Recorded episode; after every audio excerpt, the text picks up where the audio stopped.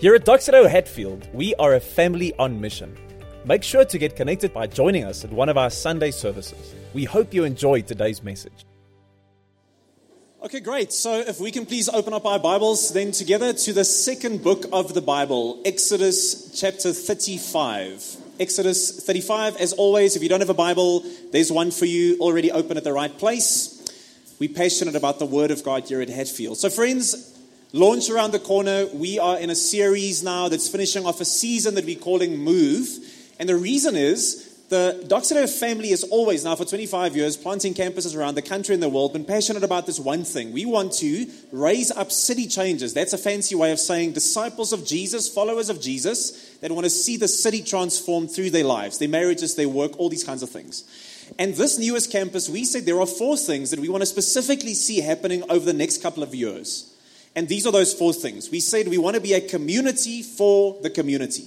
So deeply committed to family, but going on mission together for the city. Secondly, and this is so important, especially in a city as deeply divided as Pretoria, we said that we want to be a multi ethnic and multi generational church. Thirdly, we said that we want to have a heart for the unchurched and the dechurched, those who do not yet know Jesus. And fourthly, we said that in everything we do, we want to be passionate in our pursuit of God.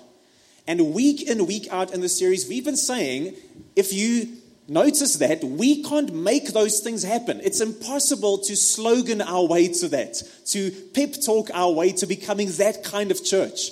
God has to do this in us.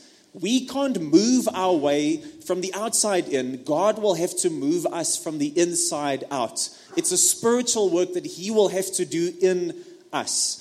And so, over these five weeks up to the launch, we've been speaking about some really uncomfortable things. And I've been saying every week listen, if you're new with us, if you're visiting, I know this feels a bit like insider talk. It feels like you visiting your, you know, your friend's house, and the dad announces around the dinner table, like, guys, it's, it's family you know, meeting and we're speaking about difficult family stuff, and you're like, whoa, wrong evening to be at their house. I know the series feels like that. So just smile and wave, just be with us. It's all right. We're speaking about some things that we feel passionate about because God will have to move this in us if we want to become that kind of church over the next couple of years. So we've been speaking about things like faith and the kind of relationship that we would have to have with God. But I want to say today, friends, today is that one.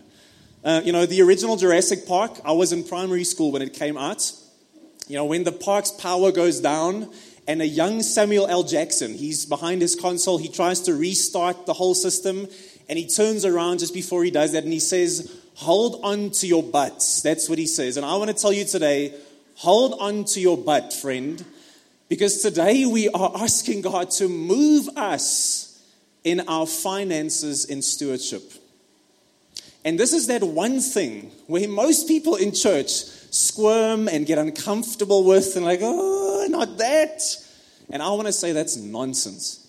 Because this was Jesus' go to topic when he wanted to speak about people's hearts. To get to character, very often Jesus spoke about money. And here's my conviction if we want to be a, a multi ethnic church, specifically, we will have to be a truly generous people. So I'm starting a conversation today. Again, it's many years in the making, but it's a conversation we start today. And I hope that today you walk out, you're not burdened, but free. Because we're going to speak just from the Bible, and I'm trusting the, the Spirit will just minister to you.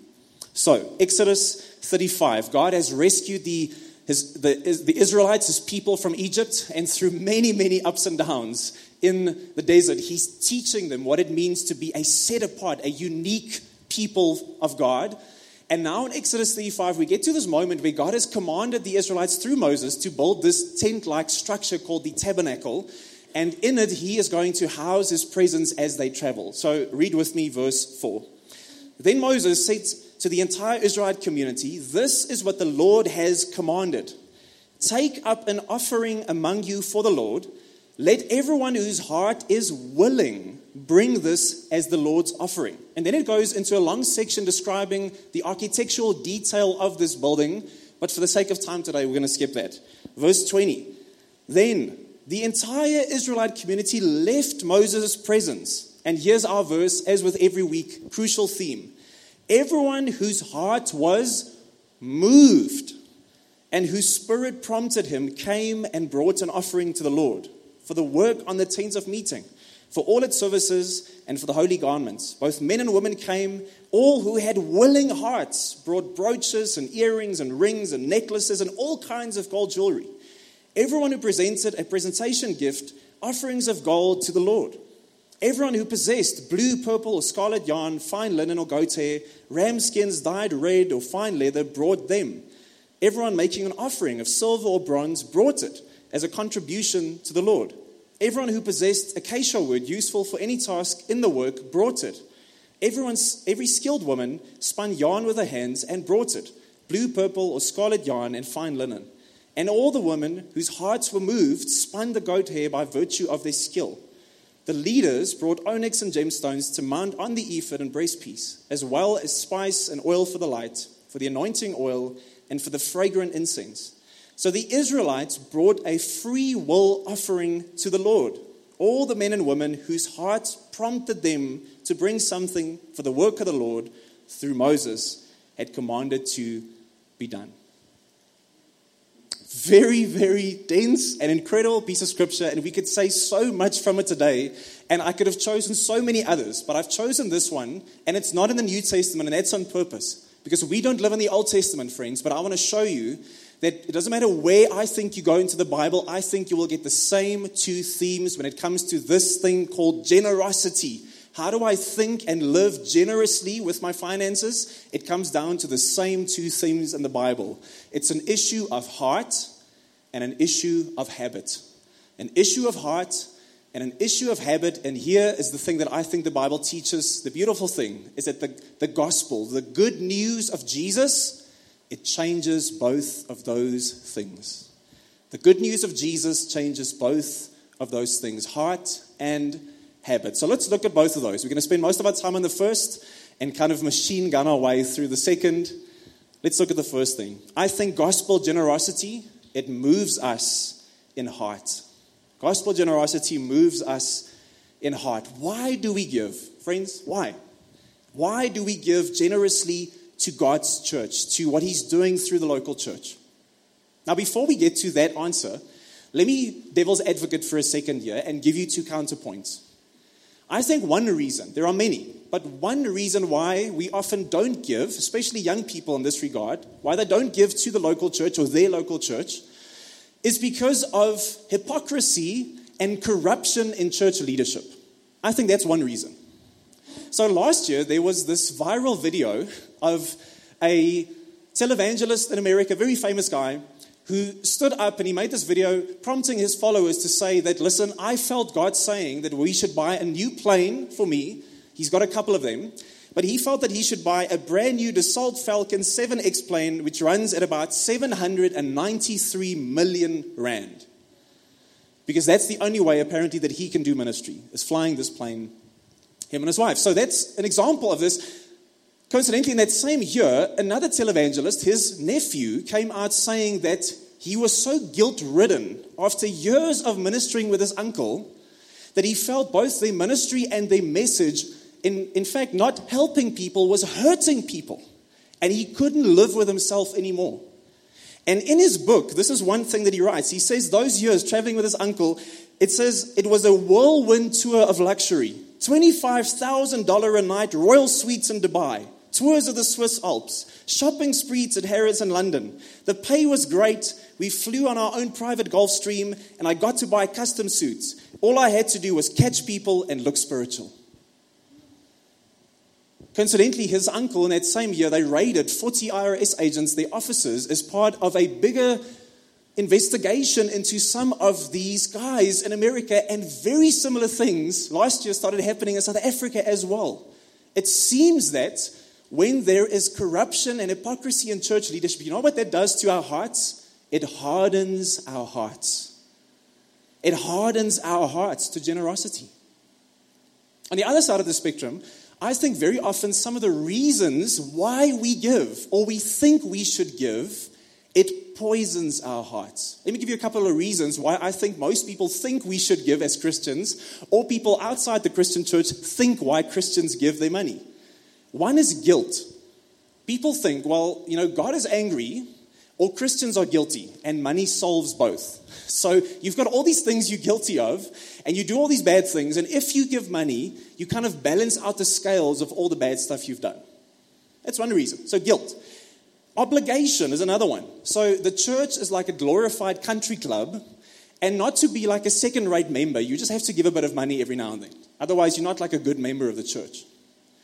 The third reason is social standing.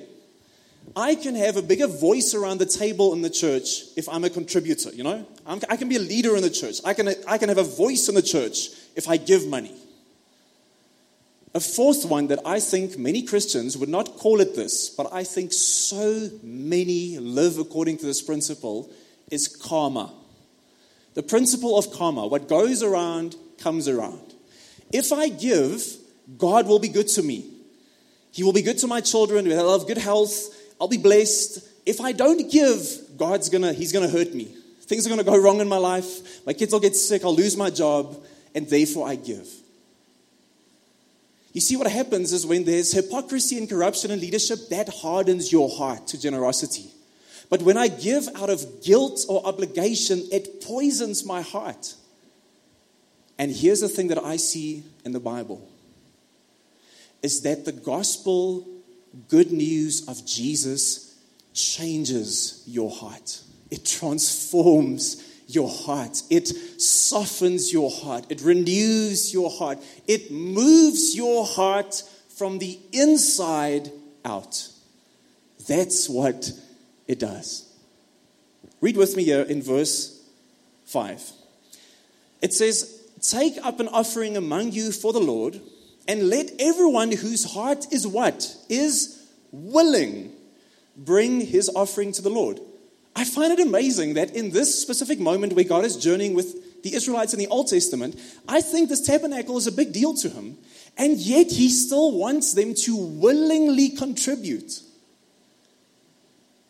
And now, verse 20, it says, Then, after God had spoken to them through Moses, it says, The entire Israelite community, they left Moses' presence. So God speaks through Moses, and then the people go away to now go and deliberate in their own hearts.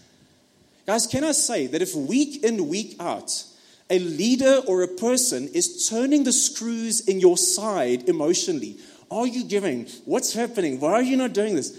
Guys, that's not generosity, that's obligation. The Israelites left his presence. Look at what happens. Verse 21. It says, Everyone whose heart was moved and whose spirit prompted him came and brought an offering to the Lord. Verse 22 Both men and women came, all who had willing hearts. They brought, so the Israelites, just to nail that theme, they brought a what? A free will offering to the Lord. How did this happen? God happened in their hearts. If you ask me why do we give, it's this simple. Giving is a response, a free will response to who God is.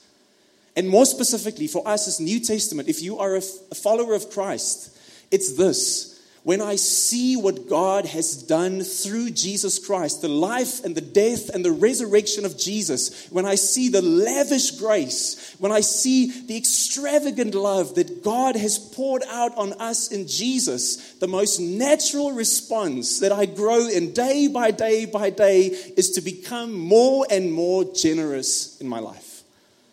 It's a response that I have to grace and love is to give more generously and generously. My heart is moved. Now, let me give you, and again, we, I have to just keep on moving in the sermon. Let me give you one case study. I can give you so many of this effect, and look at the order. It's not being nailed from the outside, you better, you have to, you know, turning the screw. Look at the effect. The order is I'm being struck by the grace of God, the love of God. That's becoming bigger in my life. And the effect is God. What else can I do but be generous? Let me give you a case study. 2 Corinthians 8 to 9. Please go and read this if you want to get better language in your life. When Paul speaks of giving, he uses words like grace and love. So, this is a church in Corinth, And Paul the apostle, who had his life radically changed by Christ, he goes to them and he says, I want to take up a financial offering from this church because there's another church in Asia Minor that we want to go and help. They're in massive trouble. We want to bless them. And he's not beating around the bush. He says, guys, it's going to take money. It's that simple. The kingdom is not just all prayers and worship, it takes resources to do things. So he says, we need resources. But look at how he goes about it. Verse 9, he says this For you, you Corinthians, you know the grace of our Lord Jesus Christ. And what is that? He colors it in for them. He says, Though he, Jesus, was rich, he was with God in perfect union. For your sake, he became poor. he entered into the brokenness and the muck of man's existence, so that by his poverty, his death, you might become rich. You might find new life. You might become new. You might be restored. You might be washed clean. You might find true life. You might be commissioned by God. He says that is grace. It's the unmerited favor of God in your life when you accept Christ as your Lord and Savior. He says, You Corinthians, you know that kind of grace. But listen to the verse before that. He connects that grace and he says this. He says, Now you excel in many things as a church. I love this church, Paul says. He says, You excel in faith, in speech, in knowledge, and diligence, and love.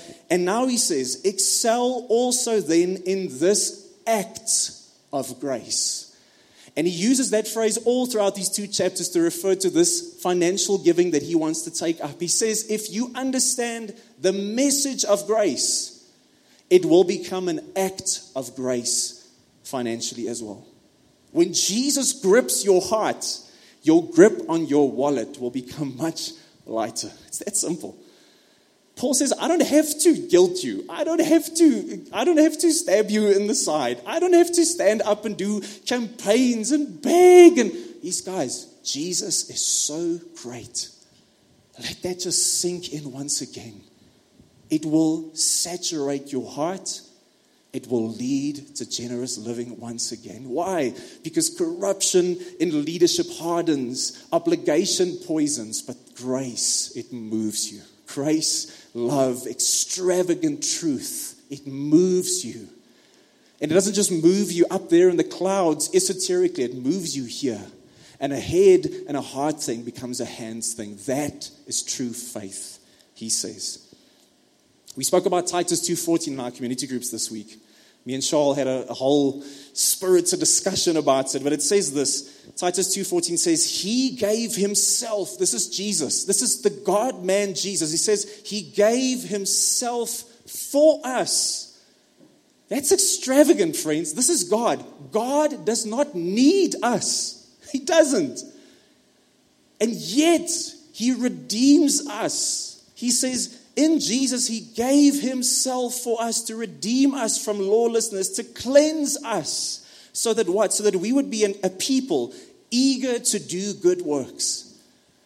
Eager, man, that's a strong word. When was the last time that you were eager, excited, passionate about financially sowing into the church? And I can stand here and do all the tricks and say, guys, we better be eager. Paul says that's not, that's not how you get there. Now you get there.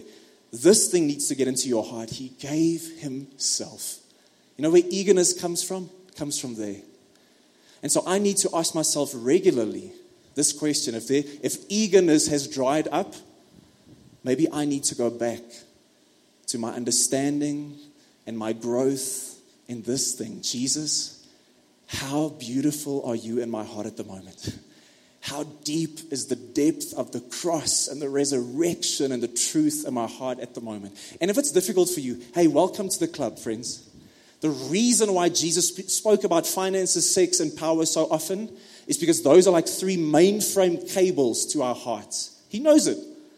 If there are three things that derail you in faith, it's money, sex, and power. So he speaks about it because he loves us. Those things are incredible tools in faith but they are things that flip you around like that. And so if you're sensitive, that's fine. But, you know, think about this. I remember as a young lighty playing, playing rugby, and before we had socks on, you would just play barefoot. And every now and then, just from a bit of wear and tear, you would get like these little cuts in the, in the crevices of your toes, like the bendy bit of your toe. You would like a cut in there. Ever had that? And then you would go to practice and you would step onto the grass. And oh my word, like the, the blade of grass would go right into that little cut in your toe. Guys, hell hath no fury like a blade of grass into that little. It was so painful.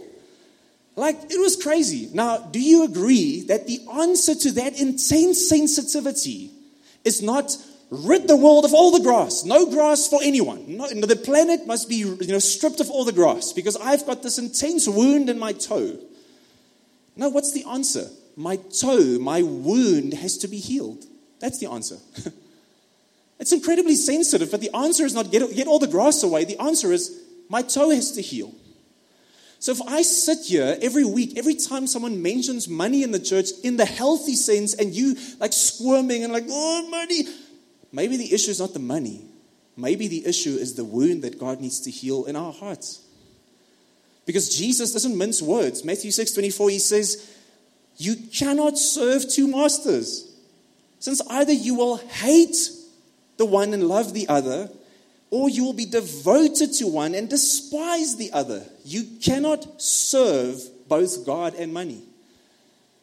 He says, Yes, you can worship God and use money so effectively. You can be so great at making it, stewarding it, investing it. He gives us those skills. God, guys, God has no issue with money. But He says if you are going to try and worship both, it's done. If God frees us from the worship of money, we can come to a place where we can graciously, joyously, lovingly, extravagantly can give to the church. That is being moved in heart. Are we still alive? Breathing? Some of you have literally not taken a breath since the sermon has started. Whew. Okay. Secondly, but it's not just being moved in heart, it's being moved in habit, friends. I do not accept it when people say, Yes, amen. I've never done this. No, you, then you have not been moved in heart. Show me your budget, show me your wallet, show me your calendar, show me your life, and I will show you your heart. I'm not saying this to hurt us today. I'm not saying this to give us, I'm not giving you a hiding. I'm trying to show us the dual work of heart and habit. It's a journey, it's not a destination, friends. This is the start of a conversation, but let me show you a habit. So let me answer some practical questions for us, or try and, and work from the scriptures with some practicals. The first thing always that people will then ask is, okay, but how much? All right, that's fine, that's fine. I'm, I'm getting there, but how much? That's my question. How much then should we give? What's the amount? That's my question. What's the amount that we should give to the church then? Now, go back to the scripture with me, verse 23. This is very interesting for me. It says, Everyone who possessed blue, purple, or scarlet yarn fine linen or goat hair or ram skins or dyed red or fine leather, they brought them. Everyone making an offering of silver or bronze, they brought that. And everyone who possessed acacia wood, they brought that. And the leaders, they brought onyx and gemstones. I find it so interesting that this passage does not at all try to figure out who has the most valuable stuff. They're like, guys, guys, I brought the gemstones. Everyone, everyone ready? I brought the gemstones, guys. And like, oh, sorry, I just have acacia wood, guys. Sorry, that's what I. It's like no one cares. It's like you have been entrusted with this. That's your possession. You have been entrusted to that. What I'm saying to all of you is what? Bring it. That's what I'm saying. It's not trying to figure out who has the most valuable, who is comparison to. It's just saying whatever you have been entrusted with, whatever your possession is, bring it. Be faithful as a steward. You're not an owner. You are simply a steward because the question is what you have in your possession, are you being faithful with, or are your possessions possessing you? That means I'm worshiping those things once again. because here's the thing very often, the questions that I get, and I have my own heart, I'm not saying it as if I'm like the guru, my heart often asks me the same question. It quickly goes to the rands and the cents and the percentages. Okay, Joe, but what's the percentage? How can I be generous? Is it 11%? Is it 9%? Is it 11,1? Is it before all my things have been, you know, is it before my, my benefits have gone off? You know, when in the month? Is it this? You know, what about kids? And what about this? And can I say, those are valuable questions. But really, it's fine. If you ask those things from a good place, good conversations to have. But very often, I think those questions mask other things. They are masking religiosity, they are masking fear. It's almost like when, you know, some people say, yeah, it's 10, okay, 10%, that's fine. That's what I think the Bible says. Okay, but just know the other 90% is mine. I do with that 90% what I want. Not a cent more will go to anyone. So I'll take that 10%, you know, 90% is mine. God has his thing, you know, church is happy, Joe's happy, but the 90% is. It's like, guys, where are we? Seriously, where are we now in this conversation? It's like, you know, you know, can I move in with my girlfriend? Is that still sexual sin? How far can we go sexually? Is that still, you know, how, how often should I pray? How, how often should I read the Bible? It's fine. It's like, where, where are we? Seriously, how did we get here in the conversation now? It's like a husband coming to me. You know, I see Ephesians says, you know, I should give my life for my wife, you know, give up my life and, and, and love her like that, like Jesus loved the church. So I just want to figure out, like, how much is that? Seriously, like, I don't want to, I don't want to do too much. So just tell me how much is like giving your life. Just like give me the percentage of, guys, is that is that the value? When the New Testament says be generous, now we're arguing about percentages and rands and cents. So hear me, this is super crucial for this whole sermon. Just quickly, all eyes on me. I don't have the time to unpack this next thought. In the third term, we're going to do a whole sermon series on stewardship and finances, but hear me today. And you can crucify me, that's fine. But I believe with absolute integrity that I have the majority, the bulk of church history and biblical scholarship on my side when I say that I believe that New Testament Christians are not bound under a law that keeps them to 10%. That's what I believe. And I believe we are bending the Bible when we are forcing people into that. Now, okay, you with me? Now, very important. Listen to me. The next sentence is very important. When you hear that, when I say, I don't think New Testament generosity is bound to 10%, what I'm saying is, yes, it might be less than that. It might also be much more than that. Did you hear that? Think about it, friends. The principle is Jesus is lavishly and extravagantly loving with who he is with his own life. The Bible says, be extravagantly generous. So is that 10.1% or 9.2%? That's a pointless conversation. You know, I think of Robert LeTourneau. He was a guy, he died in 1969, incredible businessman. One of the greatest businessmen of our generation. He had 300 patents to his name in the earth moving equipment world. Great, great man of God. And for most of his life, he lived off of 10% of his income. Why? Because he gave 90% of his income to his local church. Now you tell me when you go to that man while he was still alive and you tell him, no, you just you just have to give 10%. You know what he would probably tell you? Don't box me in with your religious thinking. Because I want to be generous. I have friends like that. They give much more than 10% to their local churches. And if you tell them, no, it's only 10, then you're off the hook. They would say, You're boxing me in, my friend. I have a lavish God. And as far as we can make our finances work, we want to be lavish. So, can I just say, if you are in a space where you are not at a place where you can make 10% work, maybe you've made some commitments, friends, and we're going to speak about stewardship. You've got too much house, too much car, too much school at the moment, too many things. That's a stewardship thing. We're going to get to that. I want to encourage you start somewhere. Whether you are a student or a young adult, if you're not faithful with the first zero, you will never be faithful with any amount of zeros. I can tell you that now. The most faithful people that I know financially were faithful from the get go. As students, they were faithful, they are still faithful. Just start. Start somewhere. Start with 2% and trust God to increase that as you go on. If you want to give much more than 10%, some of us know this 10% is not even hurting you, it's not even touching what you've been entrusted with. And if 10% works for you, praise the Lord. Amen. Jesus, thank you. I love that. You know, Jack Ma, he's the richest man in China. He's the, he's the Alibaba chairman. The other day, two, a couple of weeks ago, He donated $14 million to the coronavirus vaccine. Thank you, Jesus, for people like that, right?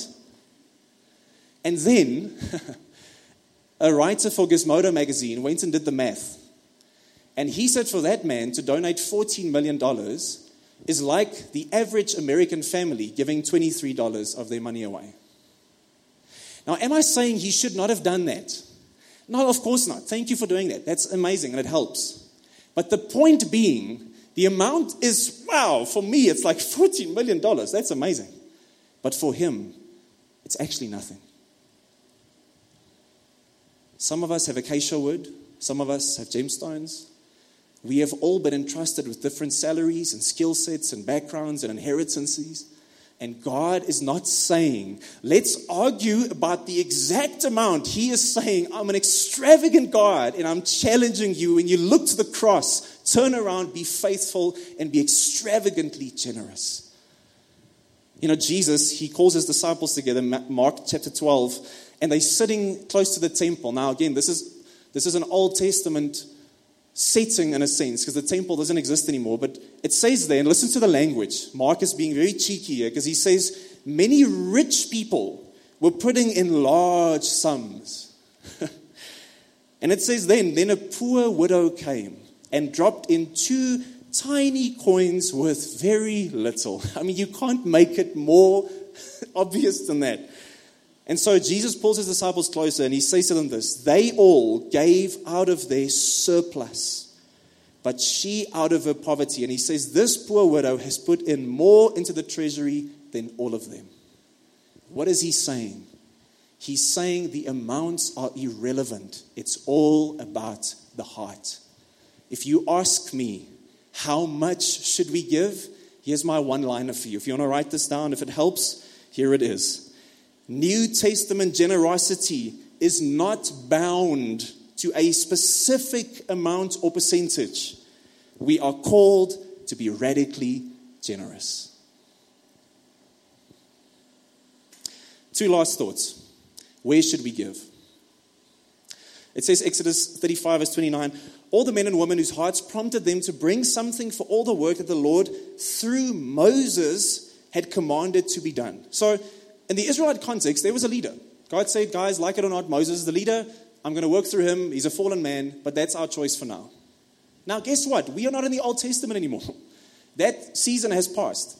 Now, Hebrews 1 says, God worked through and spoke through many different leaders and prophets, but now he speaks through whom? Once and for all. Through Jesus.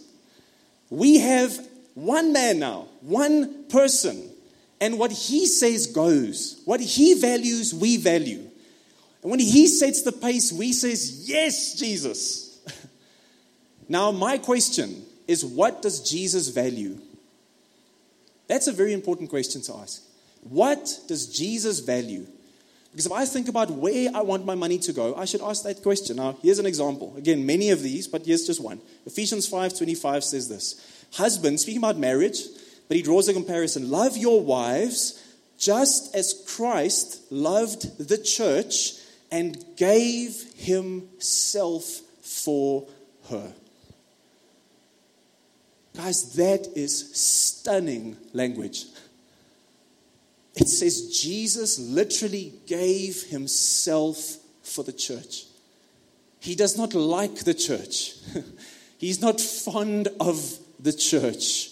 He literally gave himself for the church.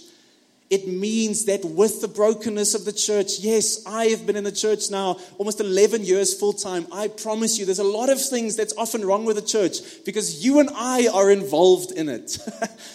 that's the reality. Jesus in person was God and man in one. He was divine, yet he got hungry and tired. The church is like that. It's a divine thing with nice human brokenness and messiness thrown in there, but it's God's choice. That means that when Jesus says, This is my bride, it means that you cannot be a Christian and say, I love Jesus, but I don't like the church. I love Jesus, but I don't walk with the church. I like Jesus, but I, you know, I, I'm not part of a church. I'm sorry, you don't get that choice if he values it to the point where he gives his life for it, Matthew 6:21 Jesus says, "For where your treasure is, there your heart is." My question is, where's the heart of Jesus? It's in his church. Where will my treasure then be? My treasures will be with the church. And I think that's a local thing. Guys, I love the church. I love the church of Pretoria. I love the global church. We are part of a much bigger body. But my question is where are we stationed? If you are in the army, in the South African army, if your superior asks you, Where are you stationed? You say, No, I'm just part of the army. He's like, No, you don't understand. I'm asking you, Where are you stationed? You're like, no, I, you know, I'm just, I'm just the army. You know, I just love the army, South African army. It's such a great organization. You know, we're just everywhere at the same. It's like, son, you misunderstand me. Where are you taking responsibility? Where's your post? You can love the army, but where are you? I love the city and the church of Pretoria. I love the church of South Africa, and I love the global church. But in this season, I'm stationed in a church called Doxa Deo Hatfield. And therefore, I will pray for and support and give on top of whatever I can to support the churches of the city and the country and the world. But here is where my finances, for us as a family, here is where we give. Here is where we give. And so here's my statement. If you ask me, where do we give? This is what I think the New Testament teaches. We firstly, faithfully, and consistently give to our local church. And then, above and beyond that, of course, we sow into other needs. Of course. We are generous people. So, my, one of my mentors as a student had a, had a giving item in his budget that every year we, we wrestle what's generous, God? Help us to be generous people. And then he had a generosity item. Where can I pay for people's coffee? Where can I help a struggling family? Where can I just sow into a need? Where can I help a family member? We should be looking for things, but we see that as a, above and beyond. Yes, my local church is where I'm investing and I'm walking and I'm not just putting bricks down everywhere, I'm building together with. And then on top of that, I'm looking to sow into other pieces. Happiness? Last question How should we give? Verse 21 says, Everyone whose heart was moved, that's something that God did. He does that. But then it says, Whose spirit prompted them, they brought an offering. Both men and women came, all had willing hearts. They brought the brooches and the earrings and the rings and the necklaces. So here's the concept so simple. God says, I am the one who initiates this in the hearts of my people. It's a grace work, but my responsibility on your side is simply this you have to bring it. The onus on you is to bring it. It's that simple. I'm the provider. I'm the one who moves. I'm the one who gave my son. I'm the one who initiates. Your responsibility as steward is to bring it. And so the concept is simply this that you have to be a steward in a mature way, friends. And here's how we do it. Let me give an example. I think that everything in life that's important, that I think of in a mature sense, I have a system for. If you go overseas, you will not leave a single detail to chance. I know some of you guys. Some of the young adults, you're planning an overseas trip in two years' time. You've already planned every single detail to the T. You will not leave a single thing to chance. You will automate the important. Your retirement.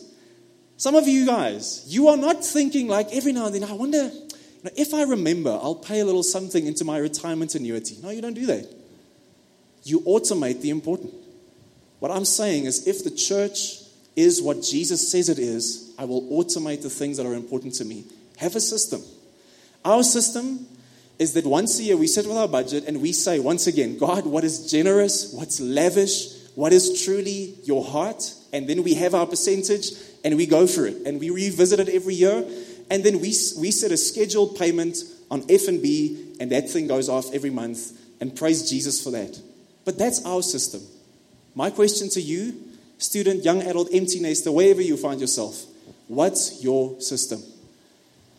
Whether it's remind on your phone, you use cash, whether it's SnapScan, I don't care. That's not the point. Jesus says, we bring it.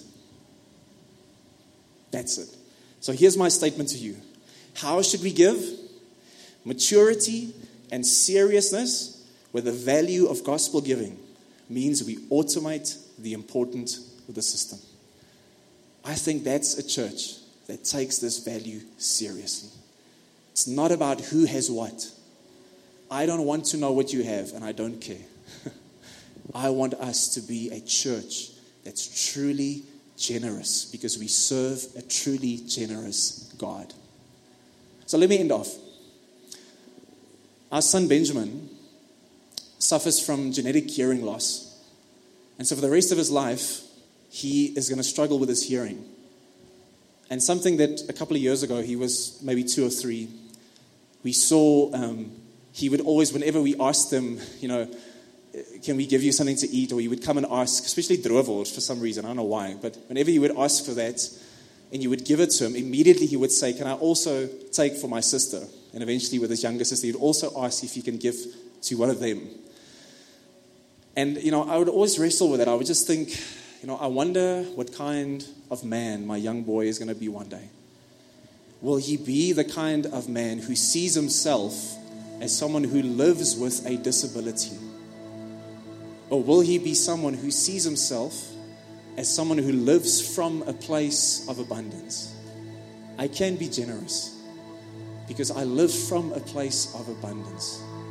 Because my Heavenly Father has made me with great purpose. He's made me with someone with an amazing testimony. And therefore, I can live with an open hand. You know, I read that story in 2 Corinthians 8 of this church that Paul speaks of. And he says to them, You know, you guys, if you're going to read that story, you'll see that they were going through some very difficult things. In fact, it was this whole trial of drought. And this is what I want to leave you with. He says to that church, You think, yeah, but they had a lot of money. The Corinthian church were like probably stinking rich. That's probably why they could give. Listen to what it says here. It says, During a severe trial brought about by affliction, their abundant joy and their extreme poverty overflowed in a wealth of generosity on their part. Friends, that is the kind of person that I want to be. That's the kind of son that I want to raise. That's the kind of church that I want us to be. God, yes, the economy. Yes, my work. Yes, my realities. But you are so good. We want to overflow in a wealth of generosity. So, can we stand together? Every week, we've just had this move statement of ours, and I don't want to read at the beginning because I want to just leave it to the end. And I'm not going to have the band sing. We're not going to respond today. I'm literally just going to leave it today and just say, Holy Spirit, only you can do this. And so I want you just to have this in your heart. For some of us, I really think we need to go and have conversations with our spouses. Some of us need to go and back and just say, okay, God, what does this look like for me? What's my first step in the journey of generosity? And so here's our move statement for the week Jesus, as your lavish grace continually transforms us, will you move us in contribution toward gospel driven generosity and extravagant giving? Jesus, we pray that over this church and into the future, may you continually move us with your grace, with your gospel, with your truth. And may you move us to be people of joyful, extravagant, and lavish giving because we believe in you and we believe in your church. In Jesus' name we pray. Everyone said,